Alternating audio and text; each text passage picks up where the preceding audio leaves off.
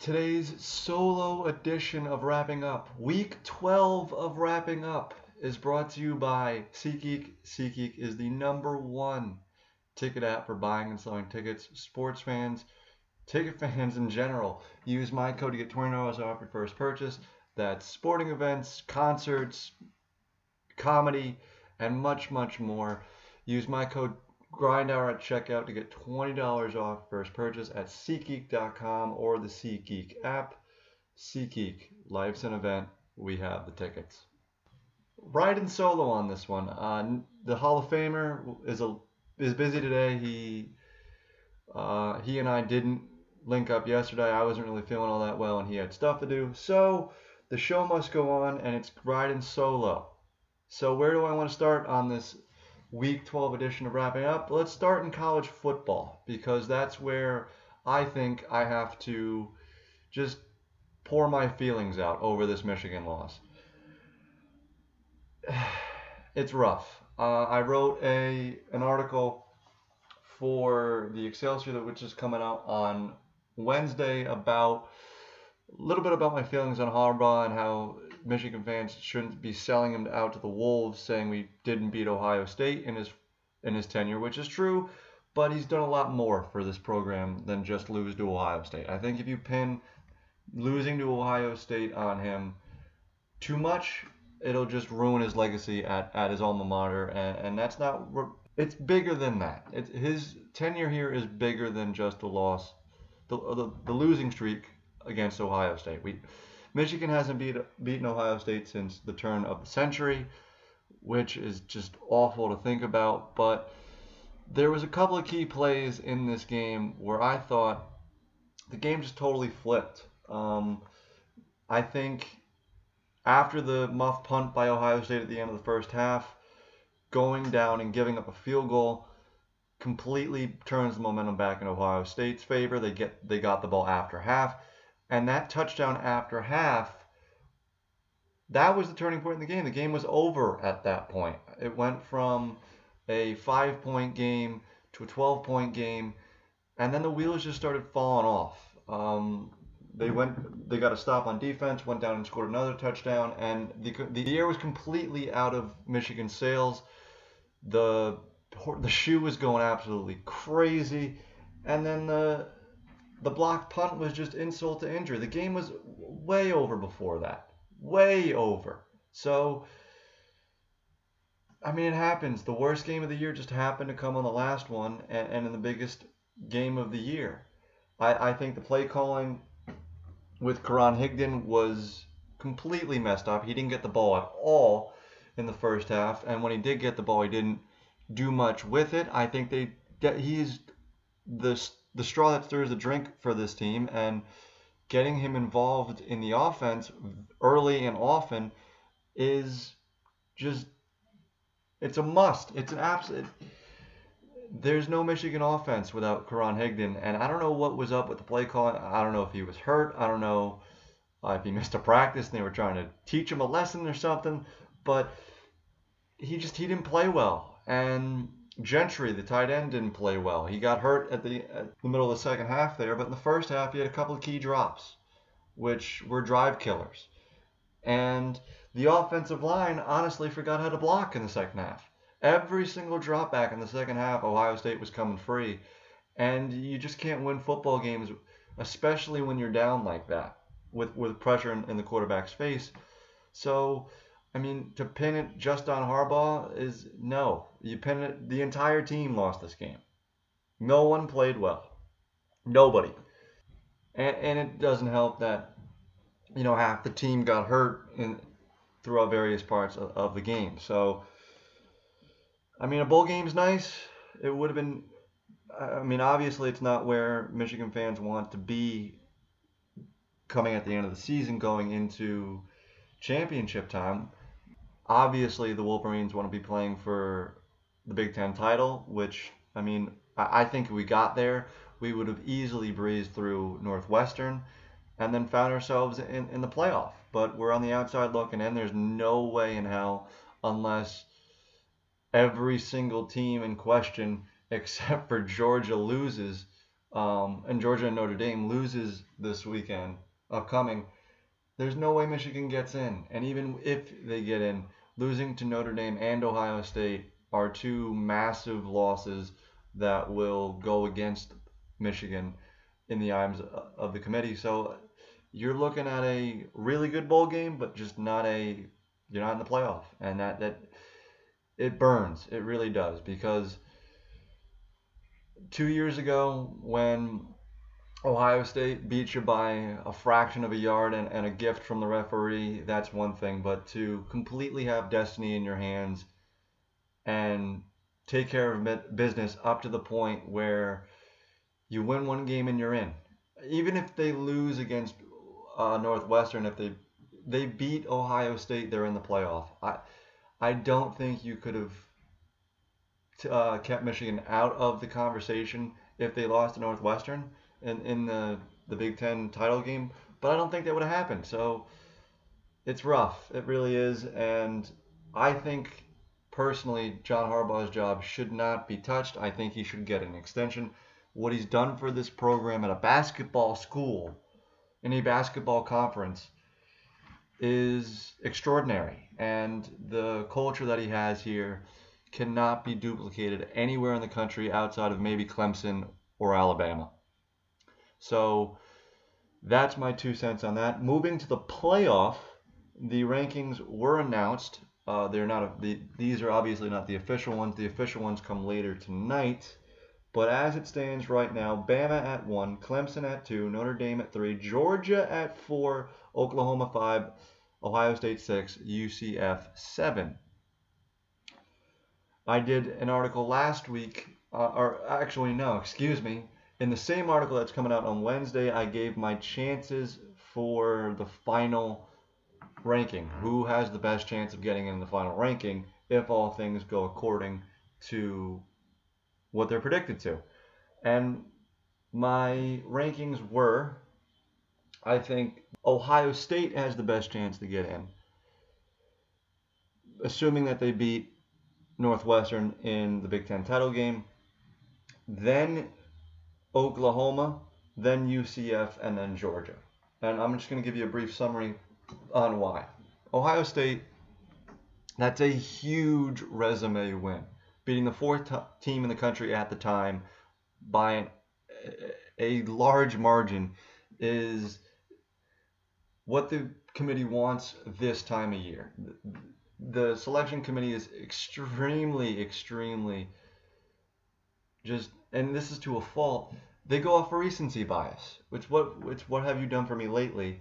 And that win against Michigan, boosting them into the Big Ten title game, and then propelling them to a possible Big Ten championship, is definitely something that the committee wants. Also, I think it's time for the Big Ten to get some recognition in the playoff and get their due because the Big Ten has been screwed. Three out of the four years the playoff has been implemented. So, getting just Ohio State clear cut number one. Number two with Oklahoma. Look, it's I don't like this. I don't think I've been. I was telling Nick all weekend that everything in the Big Ten should be discounted and they should not be allowed in the playoff because I mean, it's it's seven on seven. That's the new nickname for the Big 12 is the seven on seven conference because there's no defense and all the stats and records are jaded because no one plays defense in the Big 12. And I don't think Oklahoma should get in, but if they beat Texas and get the Big 12 twi- the Big 12 title, that's hard to say. They're obviously going to be a front runner, especially with a Heisman Award candidate and Kyler Murray running the, the ship and being basically the entire team because without him, Oklahoma probably doesn't win a game because their defense is 126th out of 150 schools in, in the country. So there too. UCF I think should get in. I honestly think that they should they they are an independent school, but and that for a long time has been pushed against them but Notre Dame's a independent school. They're in the playoff. They're number three. So I think going 11 and 0, having the longest winning streak in college football right now, is a storyline, and I mean the playoffs entertainment. So and and being 11 and 0 undefeated as one of the best teams in the country, how could you not put them in? I, I the, the argument for independence, the independent schools thing, is completely null and void with Notre Dame in there. And if I think you leave out UCF, that's just I mean, you're you're count you're picking and choosing. You can't. There's no morals to this committee. If I don't think it's fair to. I mean, it deludes Notre Dame's candidacy as well. If you don't put in UCF, because if you don't, then you're picking and choosing. You don't have a, a base to go on with these independent schools. What what warrants a top four ranking if Notre Dame's undefeated, and UCF is is as well, and they don't get in? I don't think you can penalize one school who has the longest winning streak in the country. They've gone undefeated two seasons in a row. What more can they do to get in the playoff? Honestly. And I know we Nick and I were just hounding on UCF fans last year, but I mean they did it again. They went undefeated again and they shut all the critics up. So I think putting them in as the number four definitely could happen, especially if both Oklahoma and Ohio State lose on, on Saturday. There's a clear cut winner in, in UCF. I don't even think Georgia gets in, even if they beat Alabama. So, talking about that, Georgia, they need a lot of help. And the help that they need is just they're they're the only team that controls their own destiny with the four teams remaining that could get that one spot. If they beat Alabama in the SEC championship game and they get the SEC title, there's no way in hell that the committee is leaving out the SEC champion. I also don't think that they're leaving out a one uh, a one loss Alabama team if that happens. So the rankings right now would remain the same, and I'm fine with that. I think Clemson would probably jump to one, Notre Dame would probably jump to two, and then Bama would be three, or um, Georgia would be three, and Bama would be four. But I'm fine with that. That's not. If that happens, yes, UCF would still be undefeated, but you can't leave out. One, you can't leave leave out Bama. We've been over that, and two, you can't leave out the SEC champion. You just can't. So and Nick, I'm sure, has thoughts on this, and we'll get to them probably next week um, when the official rankings have been announced. I'm looking forward to that. But moving on to the pro circuit, where they get paid to play. We're starting off local. The Todd Bowles epidemic with should they fire him, should they not?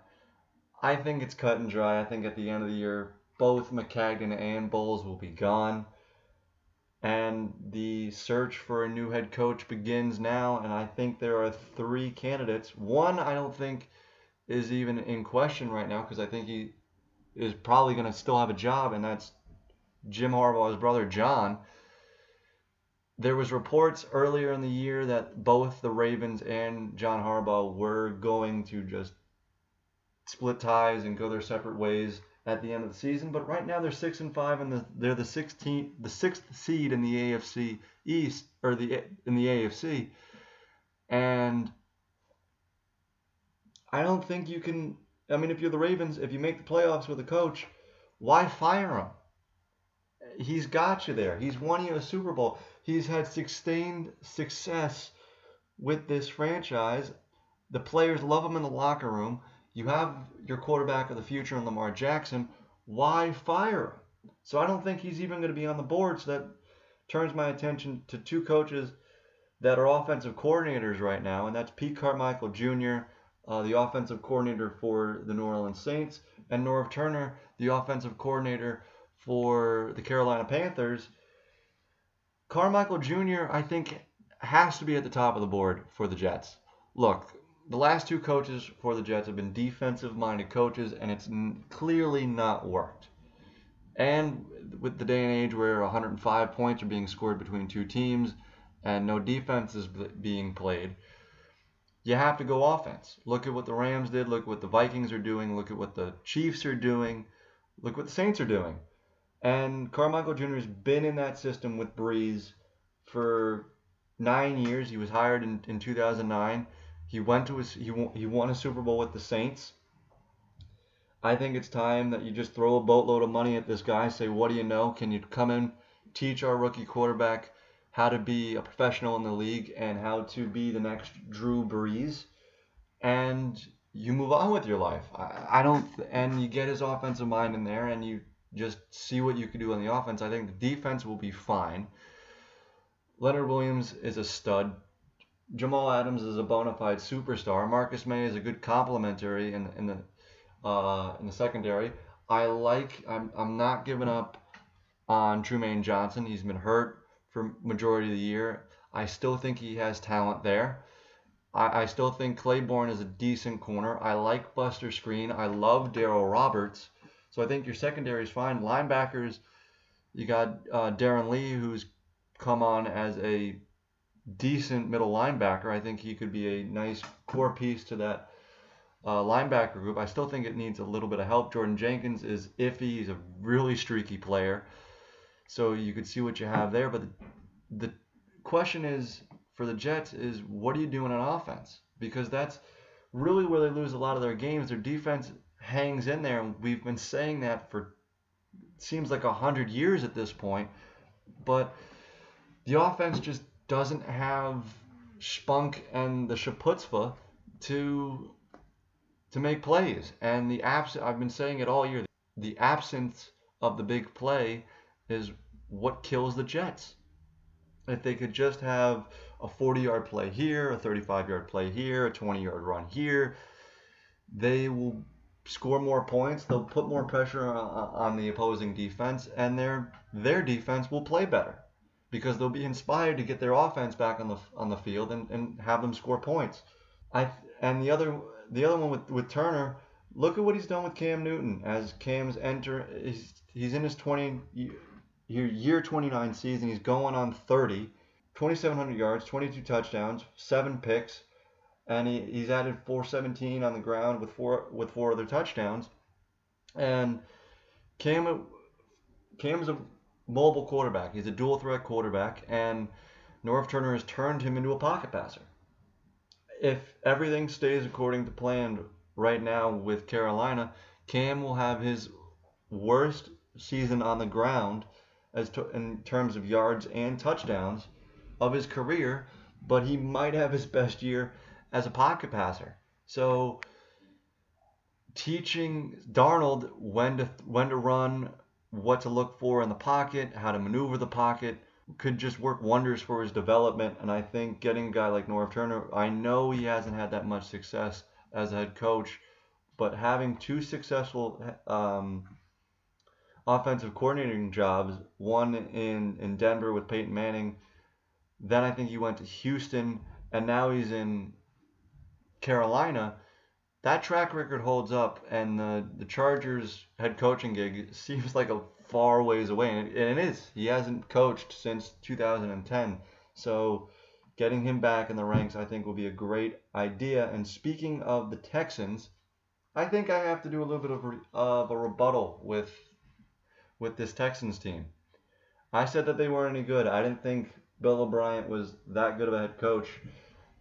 I gotta I gotta eat my words on that. This Texans team is on fire. They have the second uh, longest winning streak in the league behind the Saints with eight in, with eight or seven or eight in a, no yeah seven or eight in a row. They they've won eight in a row. They were 0 3, and then they just rattle off eight in a row. This defense I think is the second or third best in the league, with Watt and Clowney anchoring it. Tyrann Mathieu seems like the best pickup of the season. At the safety position, Demaryius Thomas is a great complement to Hopkins and Lamar Miller on offense, and Deshaun Watson's playing like the Deshaun Watson that we saw before the ACL injury last year. So that is always a plus. And he could definitely be in the MVP conversation. I don't think he'll win it, but he's definitely going to get some votes with with this team rattling off eight eight in a row, and they probably can get 11 plus wins with the way that their schedule uh, just goes along as as the season wraps up here with the with the last five weeks. Why not? Really, why not? The Texans look like a serious contender to the Chiefs right now with the way that they're playing defense. And I know it was against the banged up Mariota, but eight in a row is eight in a row in this league, and you can't you can't shy away from that. Wrapping this quick podcast up, it was really quick, but that's what happens when you go solo. You just rattle things off. So here's where the fourth ball breaking comes in. Editing this podcast on a on Thursday, the just right after the Cowboys beat the Saints, and the rest of this podcast was supposed to be the preview to that game, which I took the Saints, but as the week progressed, I more and more like the Cowboys. I actually picked the Cowboys in my Thursday night pick this week, but just a little bit of analysis after the fact.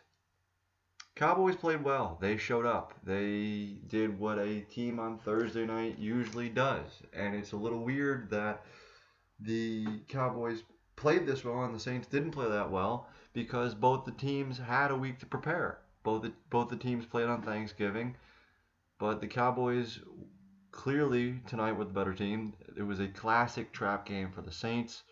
I don't think this hinders the Saints at all. I really think this boosts up the season for the Cowboys. Pre-game, they were talking about how the Cowboys were jazzed up for this game and they wanted to play the game on Wednesday night, and they showed out for it. They really did. Hats off to the Cowboys. They played a really, really good game, and yeah, there's not really much more to say about that. Nick and I will be back on Sunday to officially wrap up Week 13 and talk about the college football rankings and everything else. Giants, Jets, the usual. But until then, week 12 is officially wrapped up and week 13 is is officially cracked wide open. So until Sunday, it's closing time. You don't have to go home, but you cannot stay here. Peace.